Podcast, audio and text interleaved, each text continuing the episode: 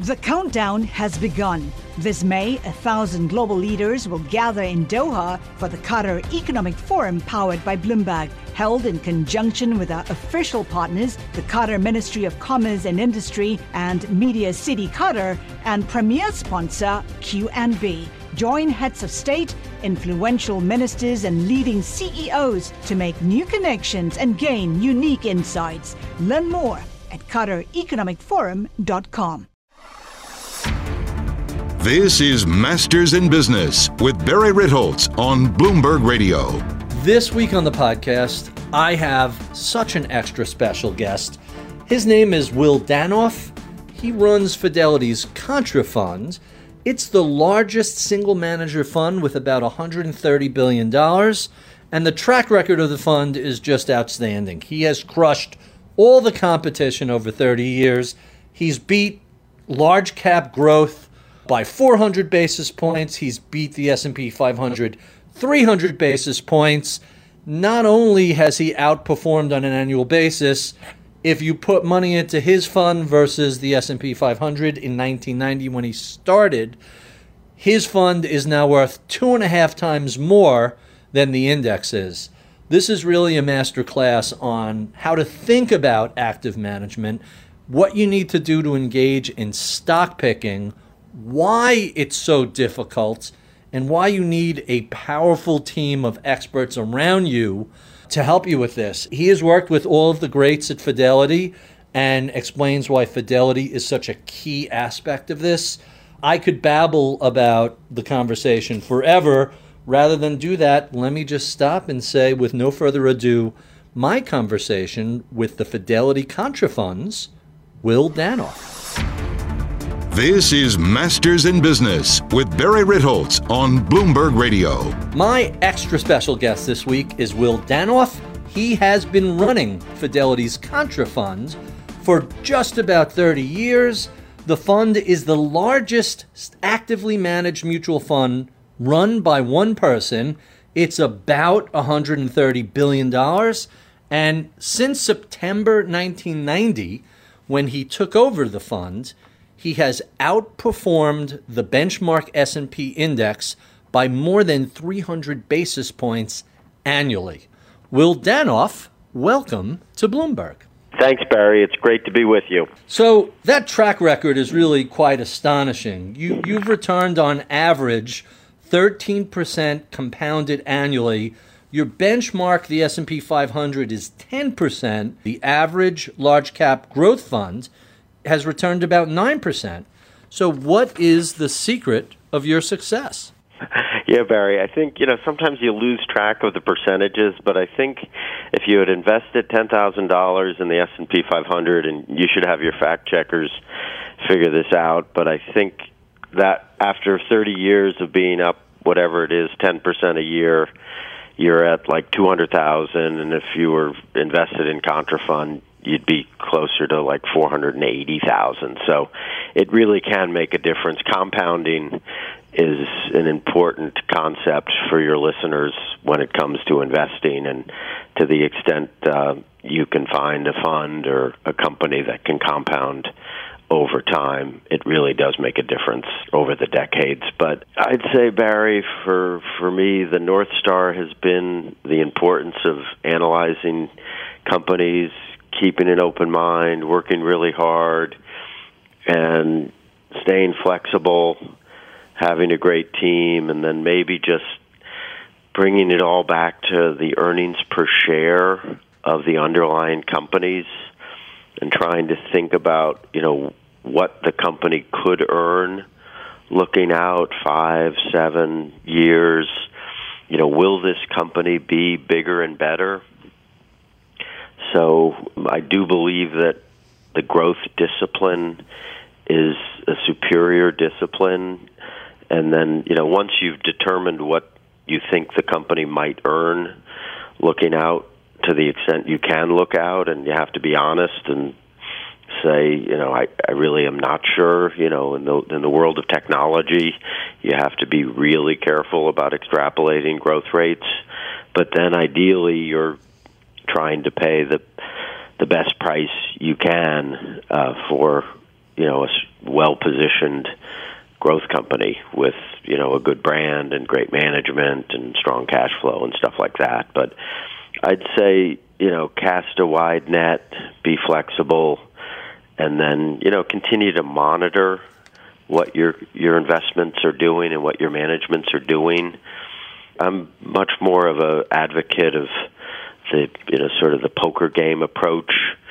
Um, I think it's hard to say you know X Y Z is going to be a buy and hold for ten years, but you know, and this is the greatest thing since sliced bread, and therefore we're all in. Some investors can do that. I think over over 30 years, you you make a lot of mistakes. You accept your mistakes. You learn from your mistakes.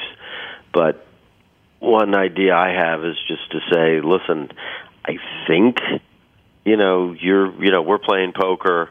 I have an ace. You're showing a three. I think this is starting out to be a good hand for me, so I'm going to bet some and start to build a position. And then if I'm served another ace, meaning the company, you know, says it's going to expand into California or expand in India or, you know, introduce the new product and the results show that those efforts are going really well, then you bet more.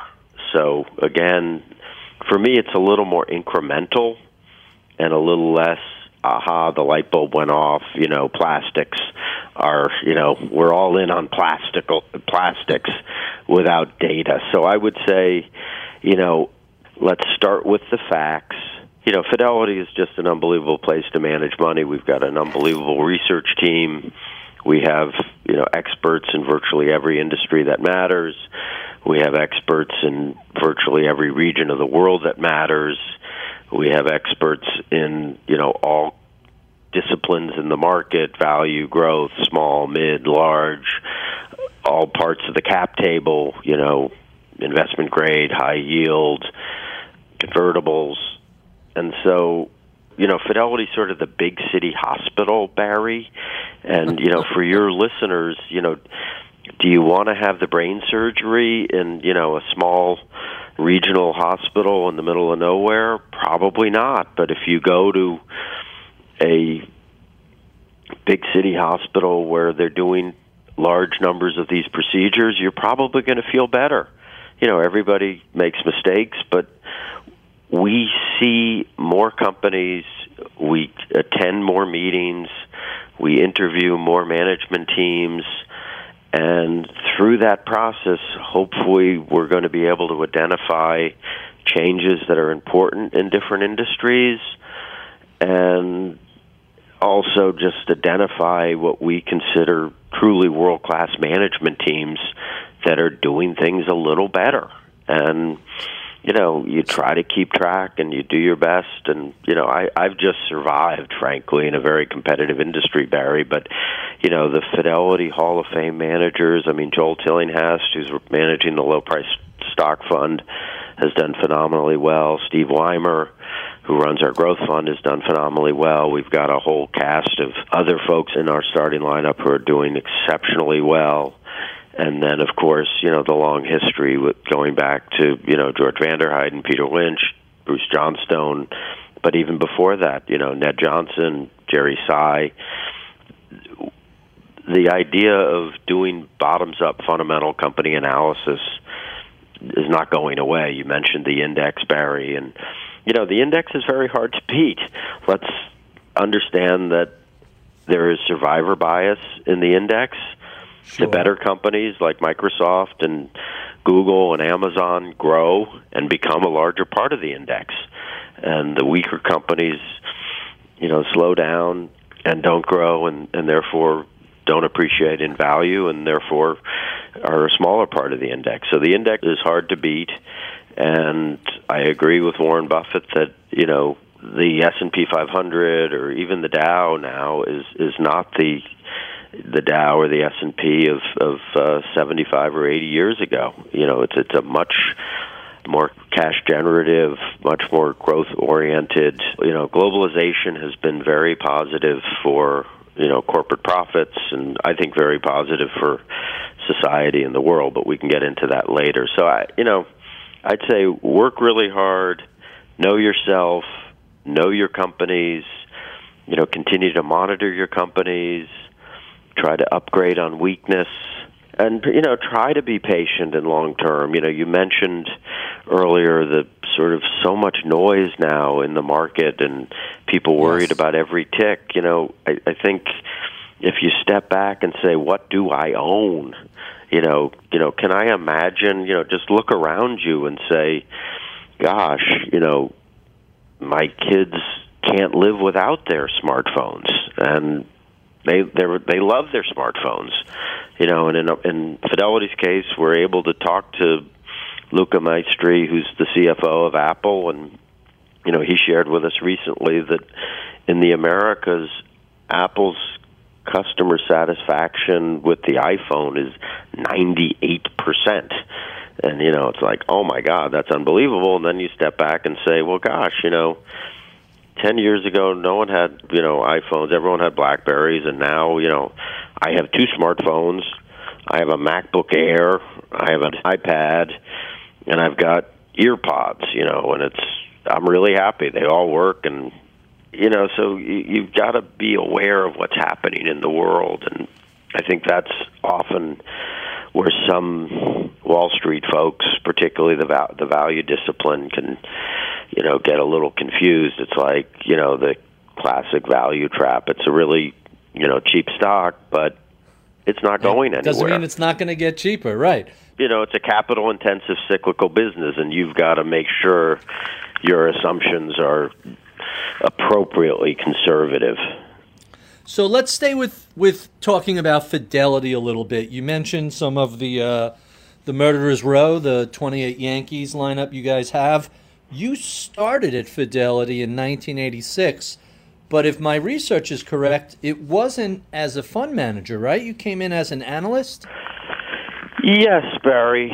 An interesting footnote for your listeners. I applied for a summer job in 1985 and I was rejected. So, Barry, one must always persevere.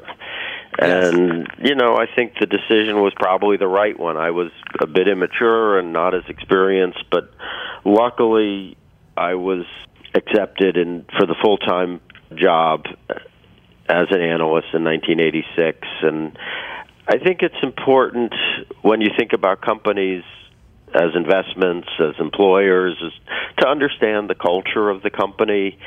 And, you know, I'm so grateful and lucky that Fidelity was and still is a research oriented, you know, active manager and everyone, you know, that I mentioned earlier, all the great fund managers all started as analysts at Fidelity, you know. Oh, really? Does that include uh, Peter Lynch? He started as an analyst? Oh, yes. Yes, yes, yes, yes. Peter started as an analyst. George was an analyst. Uh, Bruce, of course. Everyone came up from the ranks. Ned was an analyst. Abby Johnson, who is the current CEO, was an analyst and then a fund manager. So when you have that common experience and common language, it's just so helpful. So you had Vinik between you and Lynch, right? So yeah, one um, Jeff Vinik, of course, you know, an unbelievably talented uh, analyst. Um, and fund manager and investor started my year but he started in the spring because he had taken a job in New York and then decided he wanted to work for Fidelity. So he started in the spring but there were about 7 of us including Joel Tillinghast who started a little later that year and frankly, Barry, I was probably below average for my class. We, you know, we had a very strong class, but I was lucky that I was assigned the retail stocks, and the retail stocks were it was a large group of stores. You know, consumer spending is something like two thirds of the U.S. economy, and they had all sorts of different stocks. You know, Kmart and Sears were stodgy potential turnarounds, and then you had the membership warehouse clubs were sort of the new shiny concept that you had to really think hard about you know what's this industry going to look like and then the department stores were sort of slower growers but generating free cash flow and you know the Walmart was the thoroughbred and you know it, it was really fun and and great and it was relatively understandable. So i think i was exposed to many different types of stocks and managements all were people sort of people people so you didn't have to try to understand technology or science. It was just you know going into a store with a, a CEO or a CFO and you know seeing how they interacted with the customer and looking at the prices and you know do, is this store appealing? So anyway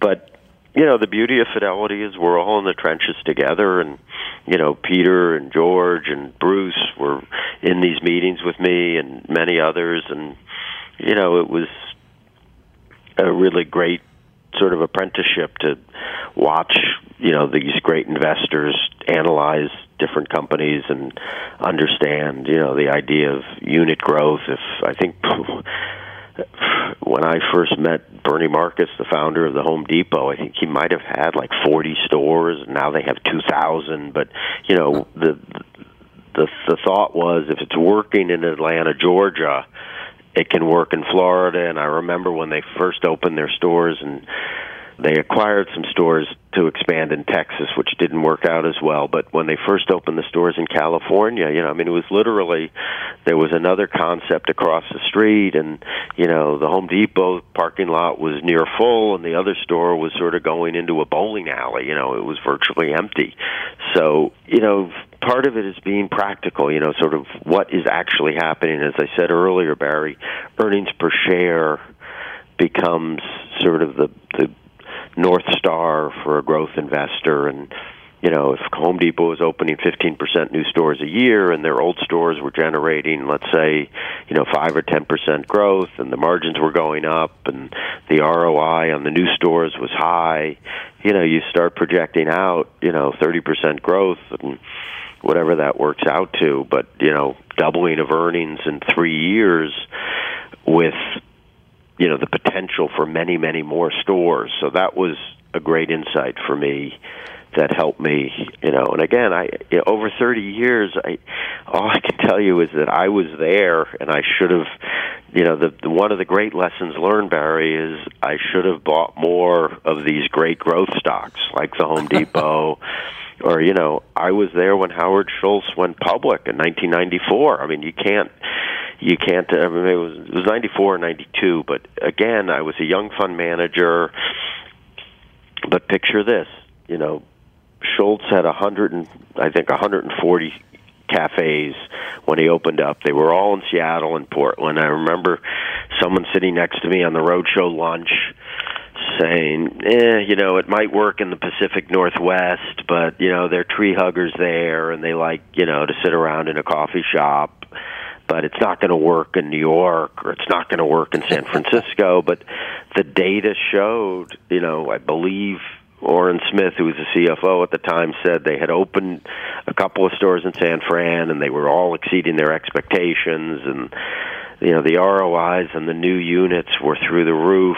I, I think the arithmetic was because they were leased units it cost two hundred fifty thousand dollars to open a Starbucks way back when.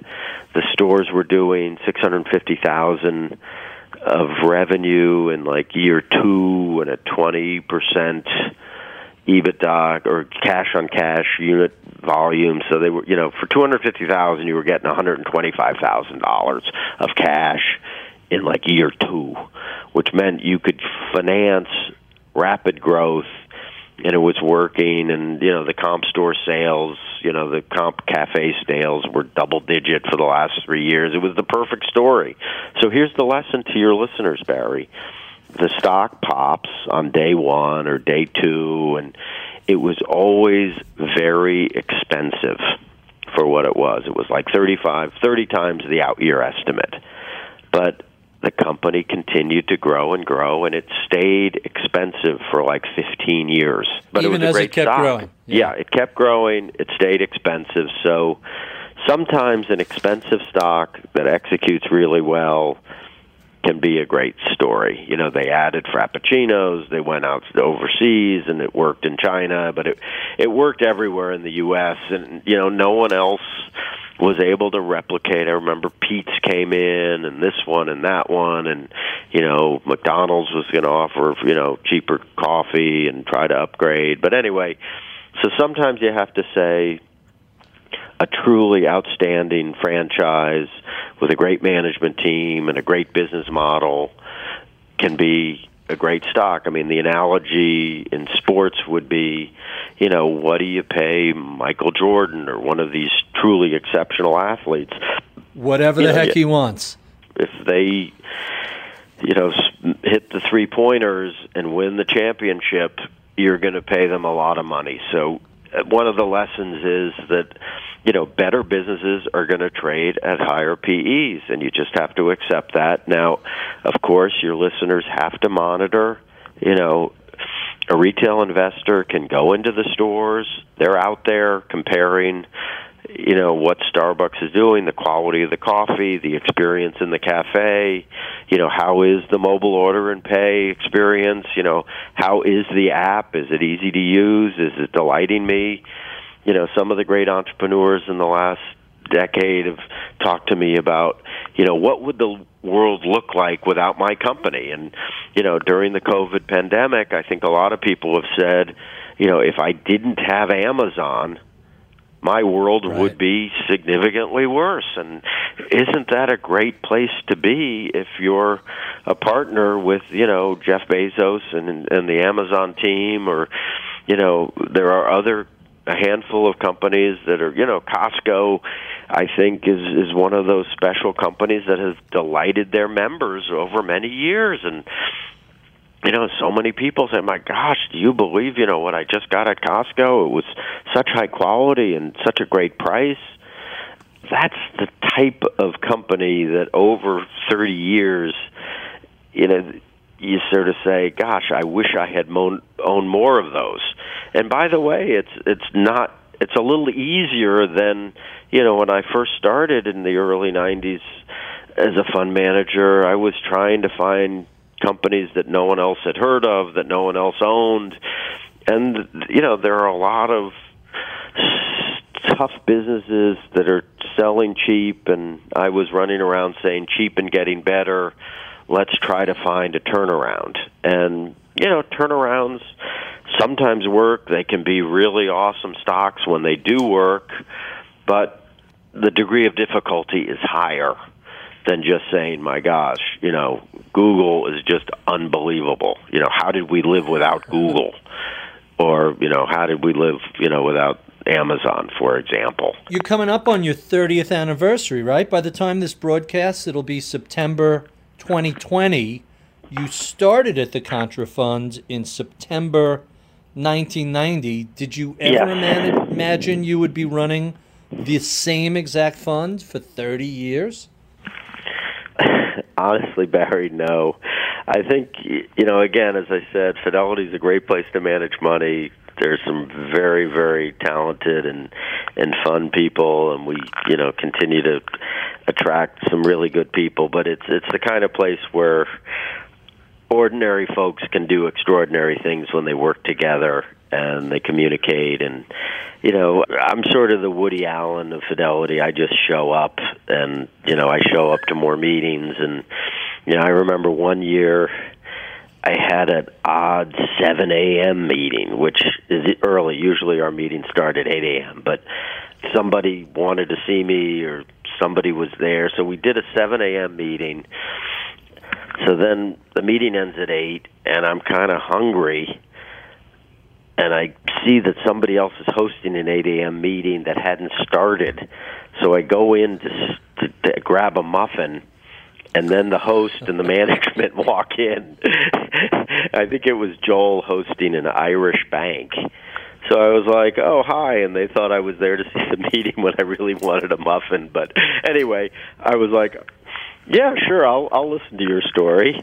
I, you know, I I had to fudge it, and so we listened, and it turned out that the Irish economy was coming back, and I don't know because it was Ireland the stock was like at eight times earnings, and there were only like three banks of any size in Ireland, and you know, it turned out there's a certain serendipity involved with the business. That again, at Fidelity, there's so many companies. Sometimes Joel and I are just like, what are you, you know, what's going on right now? Is there a call that could be of interest, or is there a company management coming in? You know, every week you know, on Fridays I look at the schedule for the next week, and it's just like, uh oh, these are two companies that are in at the same time. We got to move one of them, or wow, you know, I definitely have to see this company because you know, oil and gas is way out of favor and you know this management team has done a decent job surviving over time. And you know the ability to stay current on lots of industries and lots of geographies and and then there's sort of luck. Every once in a while you meet managements that help you. I mean again over 30 years barry one important you know clearly the the you know the 01 internet bubble burst was you know an important event but what was most important i think was the aftermath in the sort of 03 04 period, most growth investors were still hiding under their desks. They were shell shocked. In many cases, they were experiencing outflows. And I remember, again, just you know, seeing on our meeting schedule a company meeting for Ask Jeeves, A S K J, sure, which I believe early uh, early search engine. Exactly, and I believe it's now owned by Interactive Group. But you know, again, it's like what motivated me to say, I think I should go and hear the story. The stock had, I think, had gone from like five to a hundred, and was back to like bottomed at two, and was at eight. So I said, you know, a hundred to eight means expectations are low. Maybe I'll learn something you know and again at fidelity you can you know between you and me i can go and in a half hour learn something and then politely leave. And you know i guess i i take my job very seriously. You know i have pictures of my shareholders in my office. And i just decided you know if i'm going to do my job i'm in the i'm in the fashion industry. I've got to look and consider all possibilities. If management has come. I think Ask Jeeves was based in New York, not in California. But you know, if management has traveled all the way to Boston, right to our offices to tell us what's going on, I should at least attend. And I should be ideally prepared. I've just told you two stories, Barry, where I wasn't prepared. But you know, engage with management, ask some intelligent questions, try to understand and empathize with management, you know, sort of what has happened, where are you going, what your goal is. So Ask Jeeves had hired a new CEO, bright young man, and he said, Our niche is natural language search, which means in Google you would type in, you know, population Morocco and Google would figure out what you wanted, but in Ask Jeeves you would type in what is the population of Morocco and that you know they had like one one or two percent market share, and the goal was to go to five or six, and that was going to sort of lead them to profitability and, and a much bigger business. So at some point, I forget, we had a young search engine analyst, I guess. I can't remember who was hosting the meeting, maybe a small cap analyst or fund manager, but I said, can we just step back and explain, you know, the lay of the land for search engines. So, you know, he sort of flippantly said, "Well, you know, Google is crushing everybody. They have 40% market share plus they're doing the search for I think it was AOL.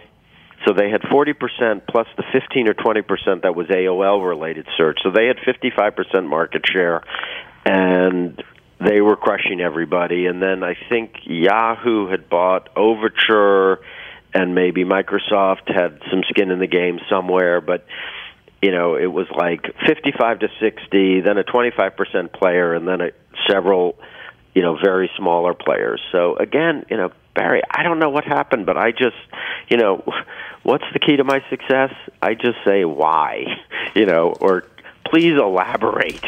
So I said, God, why is Google doing so well?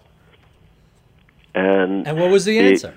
The, the answer was, you know, they have a better algorithm, they have a larger index because they have so much market share, they're seeing more searches and you know they're just innovating faster and i think you know as i said you know the quote and I, do, I would have to check my notes and if you want barry i do have my notes from that meeting you know they are crushing everybody there is no way we're going to catch google we our our plan does not we don't need to beat Google at what they're doing. We're going to play in this little niche.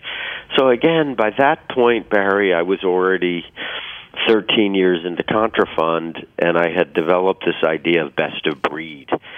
And I, you know, listened politely to the Ask Jeeves story for another couple of minutes, and I excused myself. And in my mind, I was thinking, I want to own Google. I don't, you know. That's what I was hearing between the lines. They they yes. convinced you to buy their competitor. Exactly. So again, you know, by attending meetings, by paying attention, you know, listen, your readers can listen to podcasts, they can listen to YouTube interviews, which I would highly recommend they do. They can read the papers, they can pay attention, they can watch what their kids are doing, they watch what their friends are doing, but you know, that was a data point by a well-placed competitor that clearly showed that Google was doing special things and was a special company. So, and I think at that time maybe it was '03. There were already perhaps a couple of articles about you know Google hiring Eric Schmidt as the CEO, preparing to go public, right. whatever it was. There was some groundswell of articles about Google, um, and so I was very interested when Google announced they were going to go public. And again, the backdrop was the the growth investor was struggling. The, mark I can't remember exactly what was happening in the market, but they came public in August of 04. Right. August, you know, here we are in August of 2020. You know, things quiet down a little bit. People are taking vacation, but I was there front and center. Sergey Brin and Eric Schmidt you know, came on the road show, and again, you know, do a little preparation. Open the prospectus, and Google had doubled their revenue in 02, doubled their revenue in 03, and doubled their revenue in the first quarter of 04. It was like, oh my gosh, they are doing something right. And oh, by the way, operating margins were like 20% or 25 even, and they had a billion dollars of cash on the balance sheet before they went public. Huh, so that's amazing. Yeah. I, so again, I'm going to share it. I'm going to share a very quick Google story, and it was that do. period. It was 2002, and I had been publishing for a few years on Yahoo, Yahoo GeoCities, mm-hmm. and I get an invite to be a beta tester for one of the early versions of Google, and you just had to use it for 10 minutes, and oh my God, this is so much better than anything. You could find whatever you want almost instantly.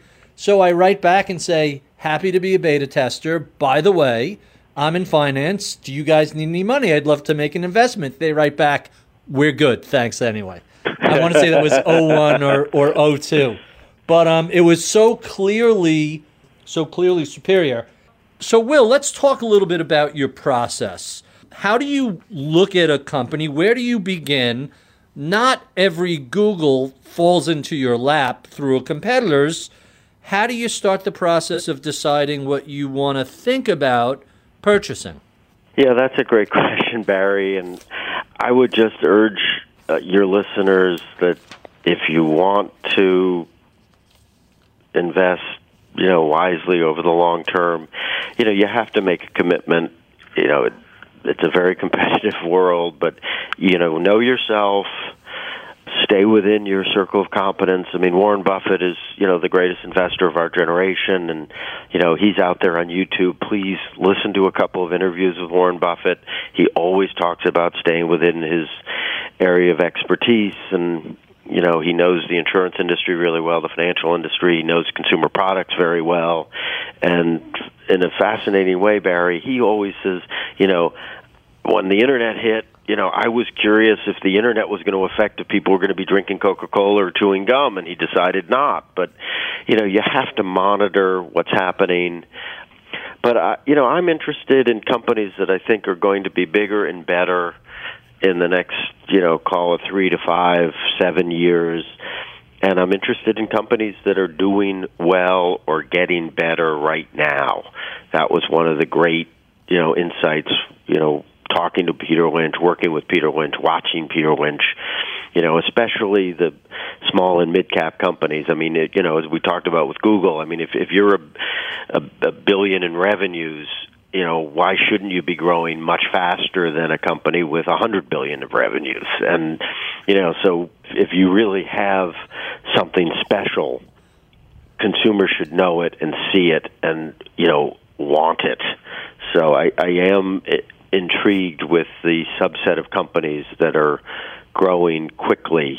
And usually, frankly, Barry, it's easier to find, you know, to go from the specific company to the sort of neighborhood or the general theme than it is to start a priori and say, oh gosh, the internet, therefore, you know, I'm going to find some internet right. companies. For me, it's you know, starting bottoms up. And, you know, I think your listeners and, you know, potential investors are well served by saying, okay, what has this company done in the last five years? You know, have they grown their revenues? Have they improved their margins? You know, have they expanded into new markets? You know, and then try to understand what management wants to do in the next five years and try to decide, you know, what you think the likelihood of that management team to to execute on their plan. And you know, so I'm a little concerned when you know these special purpose acquisition companies are coming and you know they really don't have a track record. So you know i always say let's see what you buy and what you pay and try to assess the management team that's doing the buying and you know what have they done? If they sort of good at you know rolling up companies but not so good at integrating them i'm not that interested. How much of this is art and how much of this is science? I, I was going to ask it is this a qualitative assessment? Is this a quantitative assessment? But you strike me as someone who is preternaturally insightful at evaluating companies managements and products. It's not just here's the numbers. Anybody can look at the CAGR, anybody can look at the EBITDA.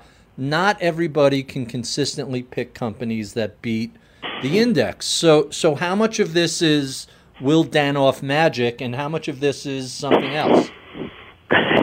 probably a lot of something else, Barry, because I I don't have that much magic, and I certainly after 30 years, I'm not sure if I have any magic left. But it's it's competitive, and you, you have to play to your strengths. And you know, as I said, one of the advantages of, of you know, a fidelity is the management teams are willing to talk to us and and you know share some of the insights that they have and ideally you know you're in the business of asking good questions i'm in the business of asking good questions so i do try to empathize with management and you'd be surprised barry even the most successful ceos like to be recognized they like mm-hmm. to be mm-hmm. thanked for their efforts you know they like to be treated as you know sort of guests and as you know special people so when these managements come to Boston you know I like to be prepared I like to offer them you know some water or coffee or a donut or whatever they want and you know sometimes we have lunches and it's just a matter of you know what do you like for lunch? You know, I don't want you to have a, a cheeseburger if you don't like cheeseburgers. So anyway, you know, I, I do think that a little empathy as an investor goes a long way. And, you know, I, I do think that if if you step back and try to put yourself in the shoes of an entrepreneur and think about, you know, what is you know, this CEO really thinking about? And you know, that I think makes you a better investor as well because so often, you know, they've had a a big idea or they've had an insight. You know, the Michael Dell, let's go direct. You know, the PC business was it was a commodity business, but he figured right. out, you know, a, a better way to get closer to his customer. But you know, when you think back to you know, someone I think he was in high school and he started to, you know, take computers apart and put them back together and add certain features you know, I think he was adding floppy disk drives or hard disk drives. I forget. He, you know, he he was able to soup up, you know, a basic IBM PC and then other PCs to make them better. You know, it's just like this guy has a passion for what he's doing, and try to tap into, you know, where do you see the bigger opportunities? Why are you doing well? Where do you think your vulnerabilities are? And if you have these discussions early on, you know, in your learning about a company, maybe later, you know, three or four years down the road, that becomes a really important issue. That you know, these entrepreneurs often have a sixth sense of you know what they need to do, and and then of course, hopefully they're planting seeds and you know strengthening their company hiring new executives that can you know prepare them for whatever competitive onslaught or the change in the market so that they can capitalize on it. But huh. you know you, you do ha- you have to decide you know is the executive in it for the money or in it to build something really special? I mean we talked about you know am i trying to build a company where people are going to say, "My gosh, I can't." You know, the world is a better place because of you know Instagram or WhatsApp or um, you know whatever. My you know Microsoft you know Teams. I, you know, it's a different. It's a it's a it's another way of looking at things, and you know, I think something like a new company like Shopify really is dedicated to making entrepreneurs you know more successful helping merchants sell online in a very you know sort of easy way. And you know they're building a you know what seems to be a very powerful business. And you know it's taking off and covid has been a huge tailwind for them. But again when you listen to management and you know you can go on twitter and follow the founders there or you know go on YouTube and listen to some interviews and decide for yourself are these the sorts of people I want to partner with? Huh, quite quite you know, interesting. So Will let's talk a little bit about the nuts and bolts of running a fund more or less as a single manager. How does that affect your decision making versus so many funds that seem to be run by committees that's a great question, Barry.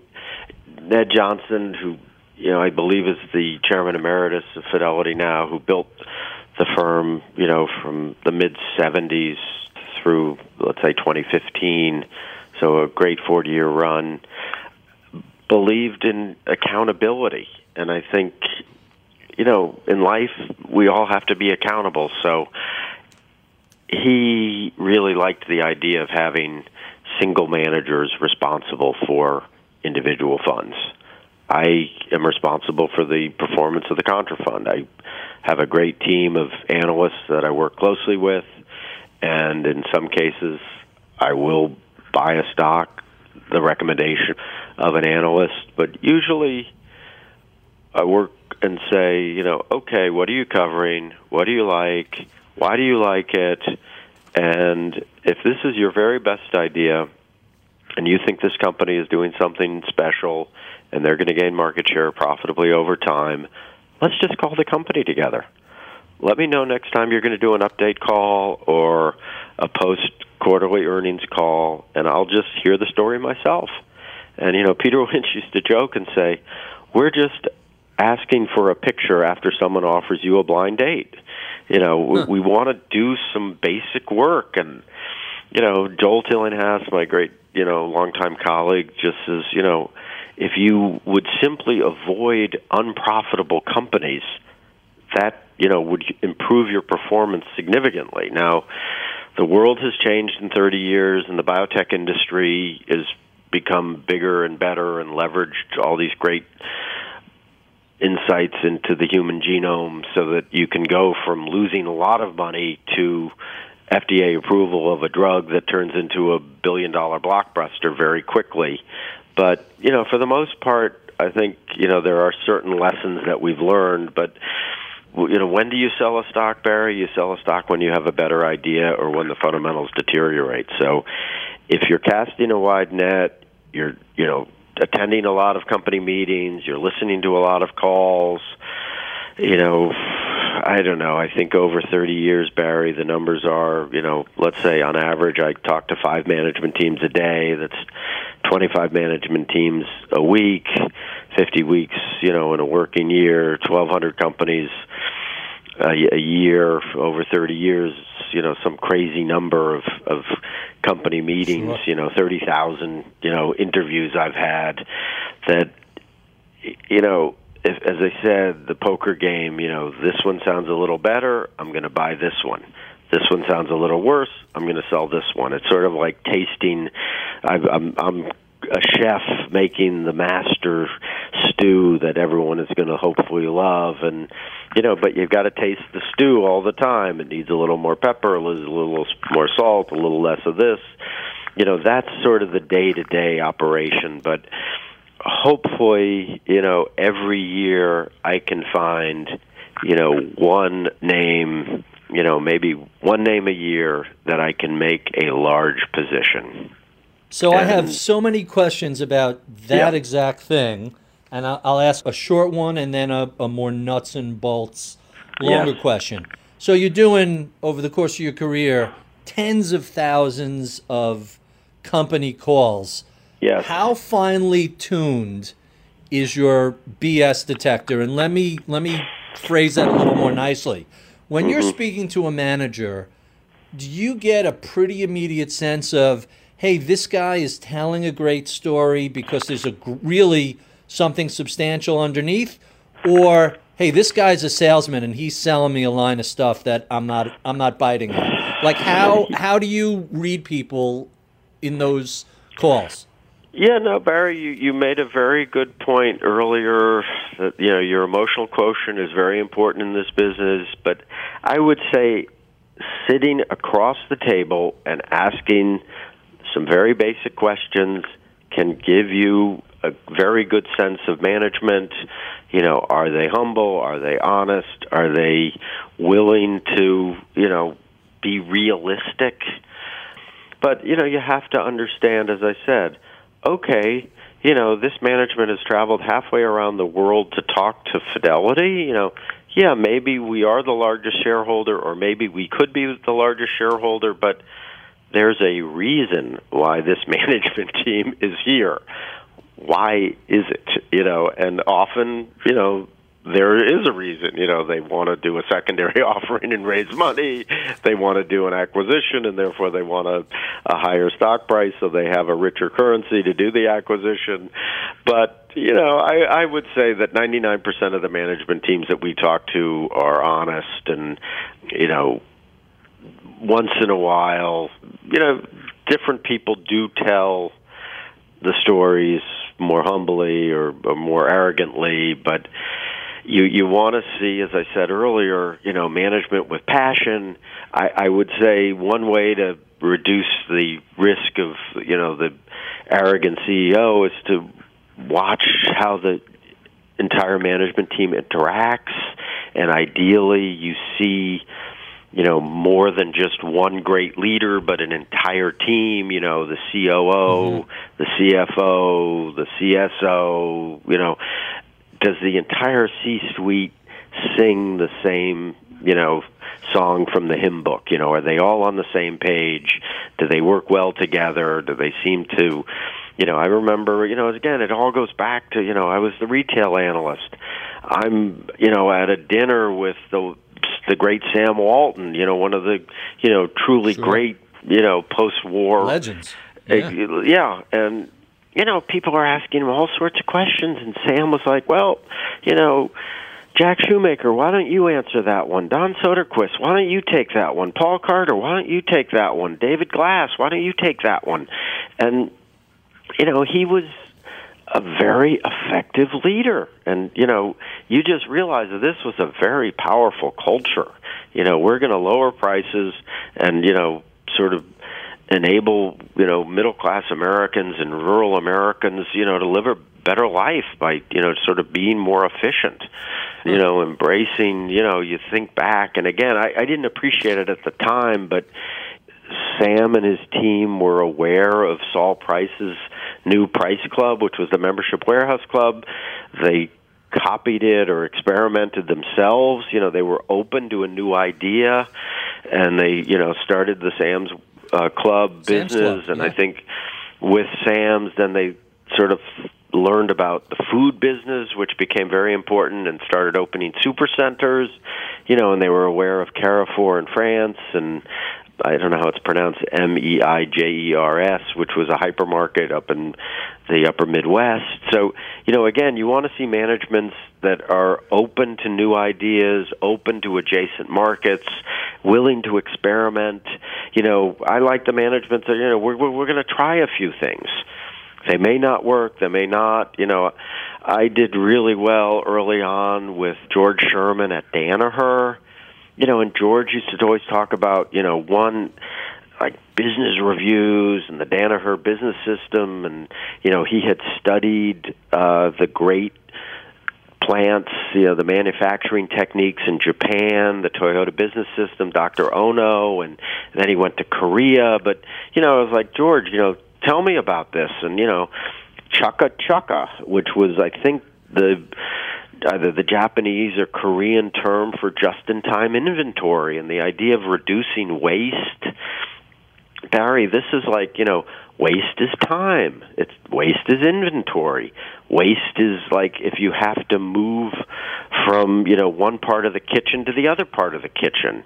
You know, you just sort of say this guy can go deep, and you know, so yes, there is some arrogance for a successful uh, executive and you you want to be careful about that. But again when you know what I've what I've loved during this covid period is to be able to zoom with management teams and there are a large portion frankly of American management teams that have emphasized and prioritized the health and safety of their colleagues. And it's been you know very inspiring to hear you know these these great executives understand that they have to be on the front line. They have to make sure their people are are safe. And a lot of the companies have invested a lot of money you know in protective gear and you know thinking hard about the return to work and you know so anyway yes it it is a concern. And again I would urge your listeners YouTube these executives decide if you like their arc you know how did you come to this company? And you know what was the the great insight? And i mean let's let's remember you know bernie marcus was fired by handy dan.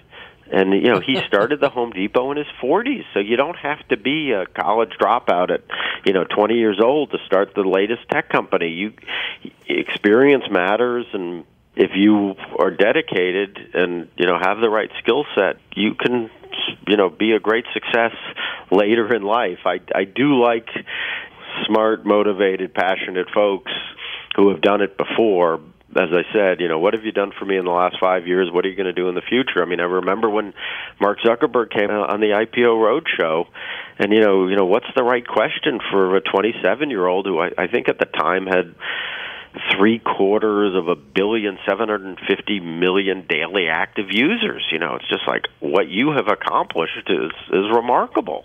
You know, Right. and then try to learn from these folks. And anyway, and you want to try let me to tee up. Uh, go ahead. yeah, no, no, no. I mean, it was. I remember Mark showed up in a t-shirt and a hoodie, and I was like, "That's great. That's what we want. We want somebody to be who they are." But I will tell you that I projected my Facebook account, which had like 30 friends, onto you know the conference room wall just to try to make him feel a little more comfortable. It was just like we're engaged with our product, and when Evan Spiegel from Snapchat came public, the analyst made a Snapchat story when he came in, and we we showed it to Evan, and he loved it. You know, you got to kind of try to connect with these executives at their level. You know, like when I was the stores analyst and even now as a fund manager when these companies come around it's just like we should go shopping together. Let's go to your store together. You don't want to be in a conference room. I don't want to be a, necessarily be in a conference room. Let's go out there. And jason weiner who's one of my close colleagues has done a great job with uh, some of the fidelity funds and growth funds and you know, for a while there, every time management was coming in early in sort of the early days of the internet, he was going onto their website and is like, you know, you talk about, you know, what management says and what they're doing. Is like this all sounds great, but I don't see any of those initiatives on the front page of your website. And it was just like, ooh, you know, why not? That's but, a good question. Yeah. So anyway, but the other point, Barry, and your listeners have to keep in mind that whatever management says, there is accountability, you know, every quarter. You know, Warren Buffett doesn't like quarterly earnings. You know, Jamie Dimon doesn't like quarterly earnings. But the reality is, every quarter you have more fundamental data by which to at least analyze what has happened. And every industry is cyclical. Every industry is affected by COVID or the global financial crisis or the internet bubble, but it should make sense. Oh gosh, you me. know, Argentina oil prices spiked in the last quarter, therefore our raw material costs went through the roof, our gross margins were down. But guess what? It's a two quarter phenomenon and we're going to be back to more normal level, you know, the, the airline oh God, oil prices, you know, jet fuel went way up, our margins were down, but that's going to affect everybody in our industry.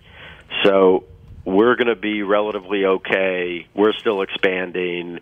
We still have, you know, a low cost operation because we only use the same Boeing 737s and the other guys are going to struggle, blah, blah, blah. Sound, so it, sounds it has like to make sense. I remember meeting the great Herb Kelleher uh-huh. And uh-huh. I, I think one of my questions, one, you know, again, Fidelity is a great place to manage money. For whatever reason, Herb came in and everybody was at a tech conference or everybody was at a healthcare conference. I think there were two other investors and me in the meeting. And I was like, Herb, the great Warren Buffett says, you know, he got, you know, he lost a lot of money in U.S. Air how can you make money in the airline industry? he said, Warren bet on the wrong airline. but we talked a little bit about the idea of flexibility.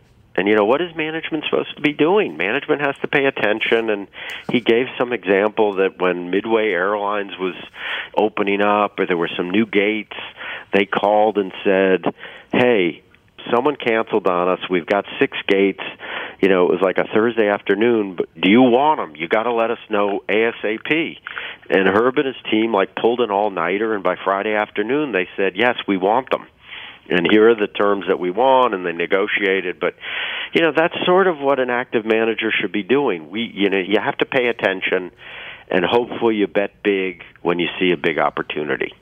Hmm, quite fascinating. The countdown has begun. This May, a thousand global leaders will gather in Doha for the Qatar Economic Forum powered by Bloomberg, held in conjunction with our official partners, the Qatar Ministry of Commerce and Industry and Media City Qatar, and premier sponsor QNB. Join heads of state, influential ministers, and leading CEOs to make new connections and gain unique insights. Learn more at. So, Will, you've mentioned so many fascinating stories about so many companies Walmart and Starbucks and Costco and Amazon and Southwest and Home Depot.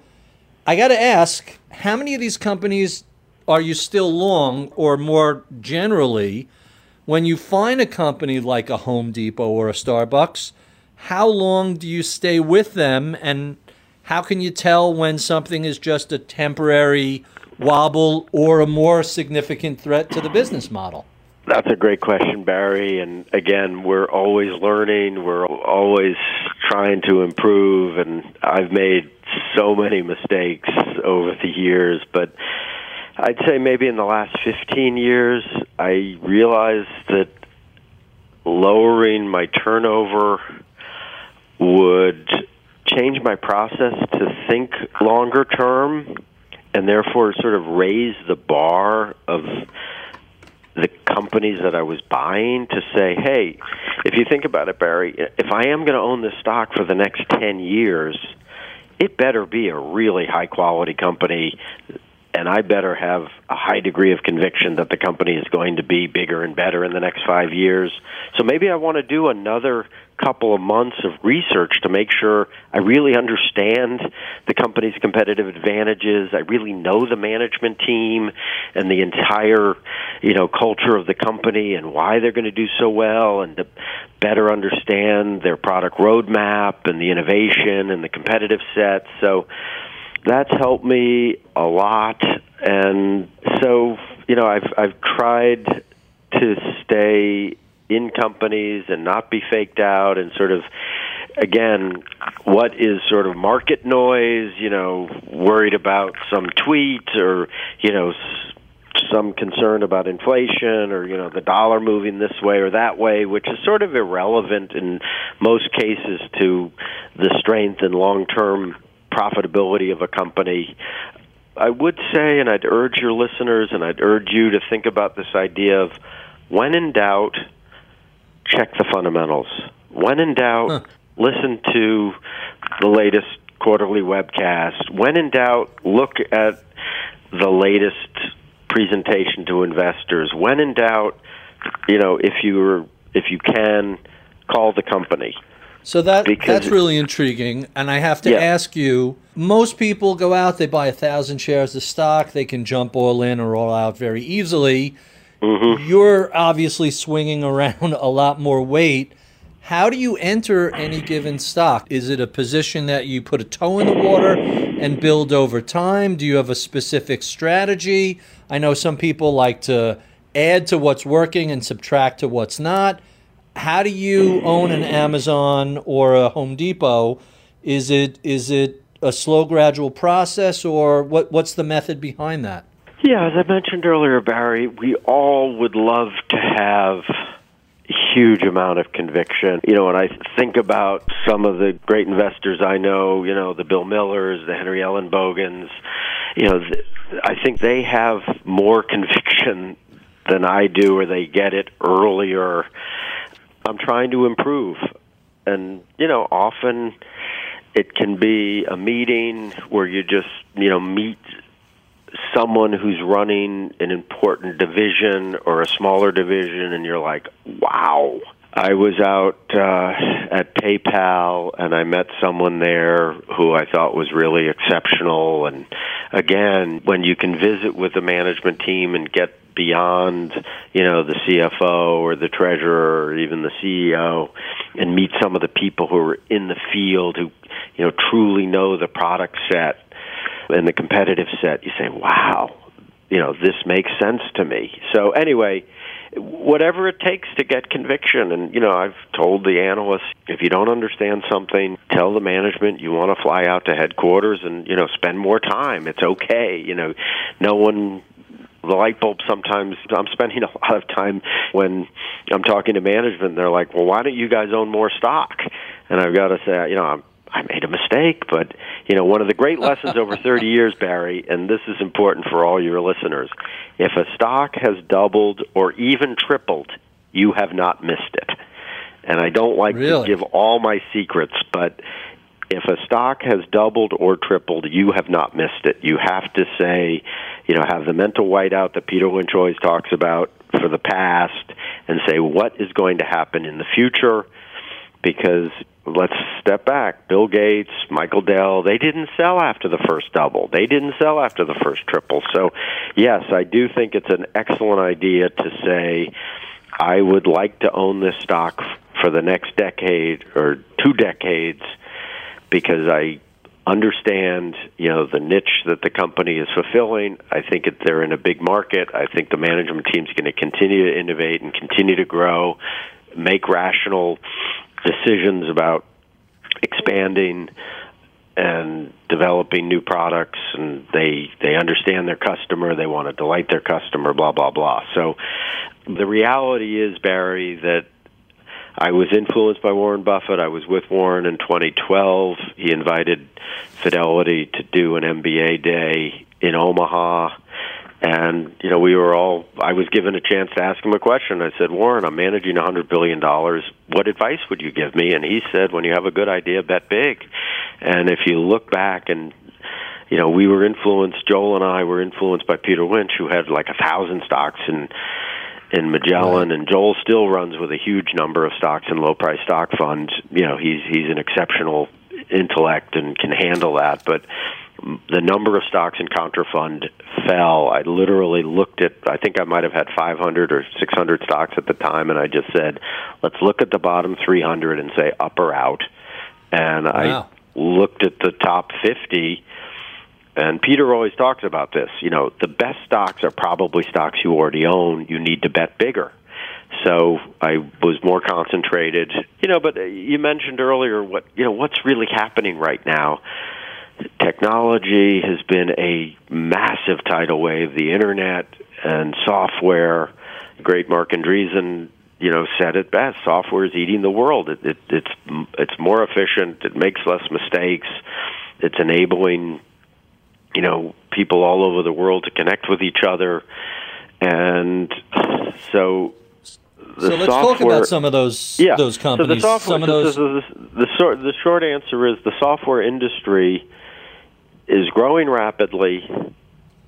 It's highly profitable, and the you know many parts of the tech industry are not capital intensive.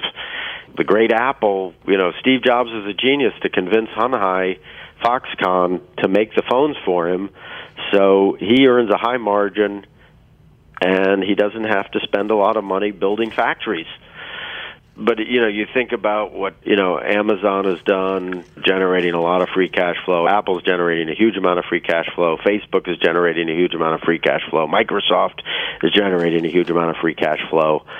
Technology the tech industry is knowledge based it's higher margin. And for the moment you know it's still growing because it's a global industry those are three of your biggest holdings you just ran through there yeah, Amazon, yeah, Facebook, yeah. and Microsoft. Mm-hmm. So, someone I mentioned to a friend, I was interviewing you, yeah. and I said, if you were going to ask, and he's a tech geek uh, and runs a tech focused hedge fund, I said, if you're going to ask Will Danoff a question about technology, what would it be? And he surprised me with why the S&P 500 as a benchmark. Aren't you really more of a Nasdaq 100 guy? And I thought that was kind of an interesting observation. How do you respond to that? You know, there's a lot of truth to that. I am much more of a growth investor. I am, in my opinion, a capital appreciation fund with a growth bias. So I do have a go anywhere, a large grow anywhere component, and it's just the technology has been such a powerful tidal wave that I've probably stayed in technology longer and, and bigger than you know I would have expected. Benchmarks are important, and Fidelity, for legal reasons, does not want to change the benchmark. It's actually sort of time consuming and cumbersome to change benchmark. It probably makes and the S and P 500 is hard enough to beat as is. Yeah, you know, I mean, there are some of my larger, more institutional investors who do look at you know the Russell 1000 growth, you know, versus mm-hmm. Contra, and there I'm not as frankly the performance has not been as good, and I don't know if if my bench was the Russell 1000 growth, if I would be even bigger in some of these names. But so huh, that's interesting. You know, yeah. I mean, I, I it, it is what it is. I, I do think benchmarks are important. I mean, what what Larry Fink and you know John Bogle did with passive investing has been really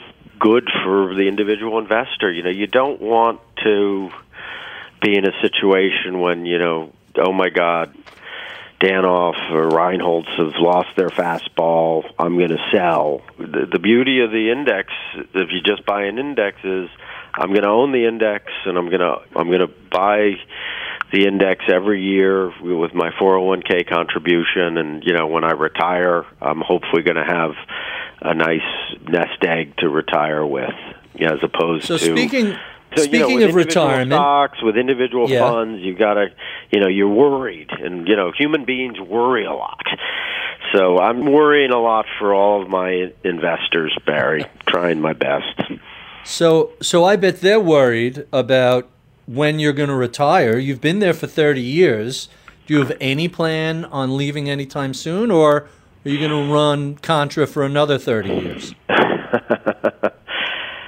You know, I the stock answer, Barry, is that it, I feel I can add value, and as long as I feel I can add value, I'm going to continue to run Contrafund. As I said, Fidelity is a wonderful place to manage money.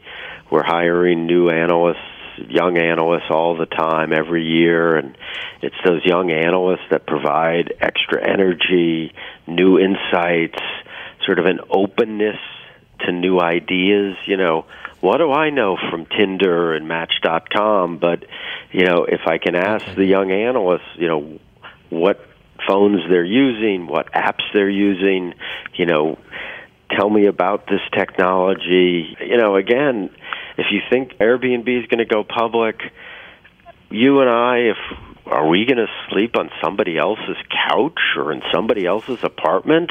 Uber, are you going to get into somebody's car?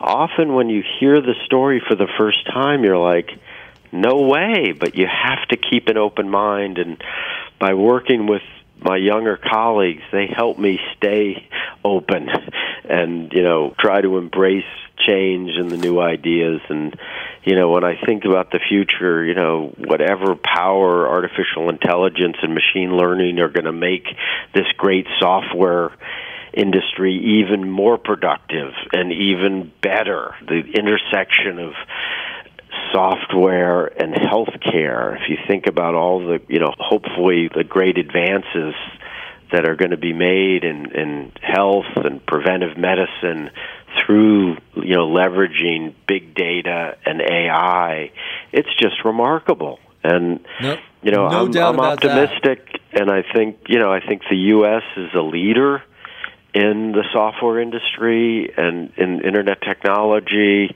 You know, when you think about virtual reality and artificial reality and you know ambient computing, I mean, this whole idea of Alexa.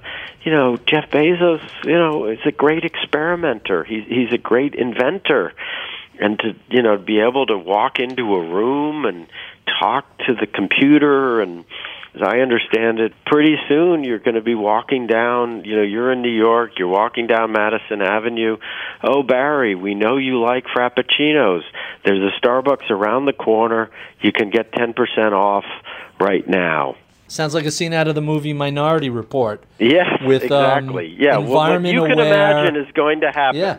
You know, and then of course all the innovation around the green industry and EVs and solar and wind. I think that it's going to be these U.S. companies and, and Silicon Valley and the entrepreneurs are going to find better ways to you know to do things, and hopefully consumers are going to benefit. But Sounds As- sounds optimistic. as investors, you know, we have this great opportunity to partner with, you know, Elon Musk or, you know, other truly exceptional Jeff Bezos, Mark Zuckerberg, Marc Benioff. I mean, these these are truly exceptional people, and you know, here we are. You know, John Q. Public can can be a partner, buy a share. I know I only have you another few minutes, another three minutes, so let me Mm-hmm. plow through my uh, speed round questions and let's see if we can get through these quickly. What are you watching these days? Any favorites on Netflix or Amazon Prime? Yeah. don't, I don't have a lot of time, Barry, but I did really like Fauda, which is uh, so stressful. Is, uh, yeah, I like the intensity. I, I guess yeah, I, totally. I, I'm a sucker for for thrillers, and you know, I, I liked. Uh, House of Cards, and you know I'm a big shareholder of Netflix, and I think what Netflix has done is is truly exceptional. And if I Just had amazing. to, I would I would just Google the you know Netflix top ten. I've enjoyed uh, a lot of that stuff, but Fauda is my favorite of all time. Let's talk about books. What are you reading now, and what are some of your favorites? Uh, yeah, during COVID, I, I really enjoyed a book called City of Thieves, which is about uh, Leningrad during the war.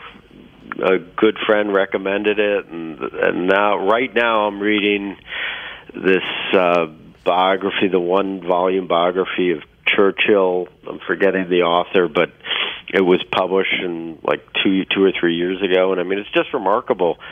His parents sort of ignored him but he was an exceptional talent. And again, Barry, one insight is if you find a CEO or an entrepreneur who's exceptionally smart, like Winston Churchill was exceptionally smart, you know, they're going to possibly do really exceptional things. And you know, And, uh, he made his he made a lot of mistakes, but you know, when his time but defeated the Nazis. yeah, you know, when the time came, he was the right guy. So, you know, one thing over 30 years, you try to collect executives, and sometimes their sector is out of favor, but when they come into favor, the you know the best of breed companies shine. What sort of advice would you give a recent college graduate who is interested in a career in asset management? I think you gotta, you know, learn to swim by jumping in the water. So, you know, start a paper portfolio and, and start investing. Ideally, you know, get your you know lawn mowing savings or whatever savings you've got, and even with you know a thousand dollars, you can buy a couple of shares of of your favorite companies. You you've got to get in there, but the access to information has changed so much, Barry. In the last 30 years, when I started as a retail analyst at Fidelity, my first job was to like write letters to the companies, send me the investment packet, send me the last two annual reports, and you know the last quarterly report and the 10Q. I mean, it, it took like two weeks to get started, and now you know it takes two seconds to Google, you know, IBM investor relations. You know, you can YouTube the new CEO. You can do your work sort of instantaneously. So, you know, you just got to get in there and, and do some research. You know, listen to the webcast and you know place your bets. So, I I think you you know you just got to get in there and do it. And you know, not Right. everybody wants to, but I was a, a sort of a mediocre analyst, and you know, over time by doing, I have learned what works for me. And the only way you're going to learn your style and you know what works for you is to actually do it. And you know, you got to be accepting. You know, mistakes are a big part of this business. Try to learn from your mistakes. You know, the great George Vanderheiden, who was a great mentor of mine, and, and I learned a lot from George. You know, he talked about keeping an investment diary Uh-huh. on one little, you know, on one little index card or you know whatever the the digital version of an index card. Why am I buying this stock? You know, I'm going to buy, you know, XYZ company at $50 a share because they're expanding into India. India is a huge opportunity. I think, you know, they're earning $2 right now, but if they continue to grow outside of India by 10 to 15 percent, and India adds, you know, another, you know, 500 million of revenue at a certain margin, I think they can go from two dollars of earnings to five dollars in earnings. Let me let me ask you our final question now. What do you know about the world of investing today you wish you knew when you first joined the Contra Fund 30 years ago? Barry, we've we've talked a lot about sort of best of breed, great entrepreneurs. I, I guess I wish I had invested bigger with you know these superior managers when they were younger and you know earlier on. You know, if I had met Sam Walton when he went public, and I had that you know, insight to say, wow, this is an exceptional story. But what's so hard, Barry, is when you first meet the company. As I said earlier, with Airbnb or Uber, it's like, what are you talking about? You know, or you know, there's always the skeptic, and you you have to try to anticipate and see around the corner, and it's not easy. But that that's what I would I would encourage people to you know keep thinking about the future, keep thinking about trends, stay within your circle of competence, and stay flexible and continue to cast a wide net. You've really got to look everywhere. I mean, if you think about what what's happened in China, you know, I think China's grown their GDP 10% a year for the last 30 years, you know.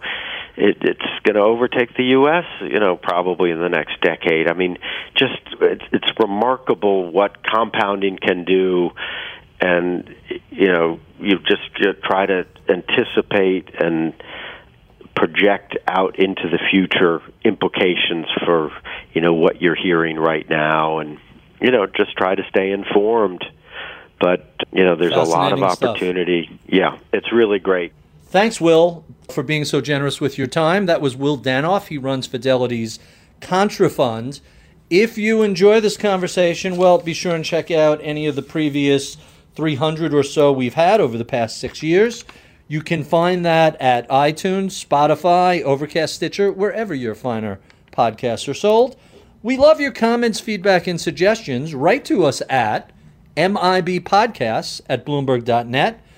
Be sure to check out my weekly column on bloomberg.com slash opinion. Give us a review on Apple iTunes. Sign up for our daily reads at ritholtz.com. Follow me on Twitter at ritholtz. I would be remiss if I did not thank the crack staff that helps us put these conversations together each week. Reggie Bazil is our audio engineer. Atika Valbrun is our project manager. Michael Batnick is my head of research. Our producer and booker is Michael Boyle. I'm Barry Ritholtz. You've been listening to Masters in Business on Bloomberg Radio.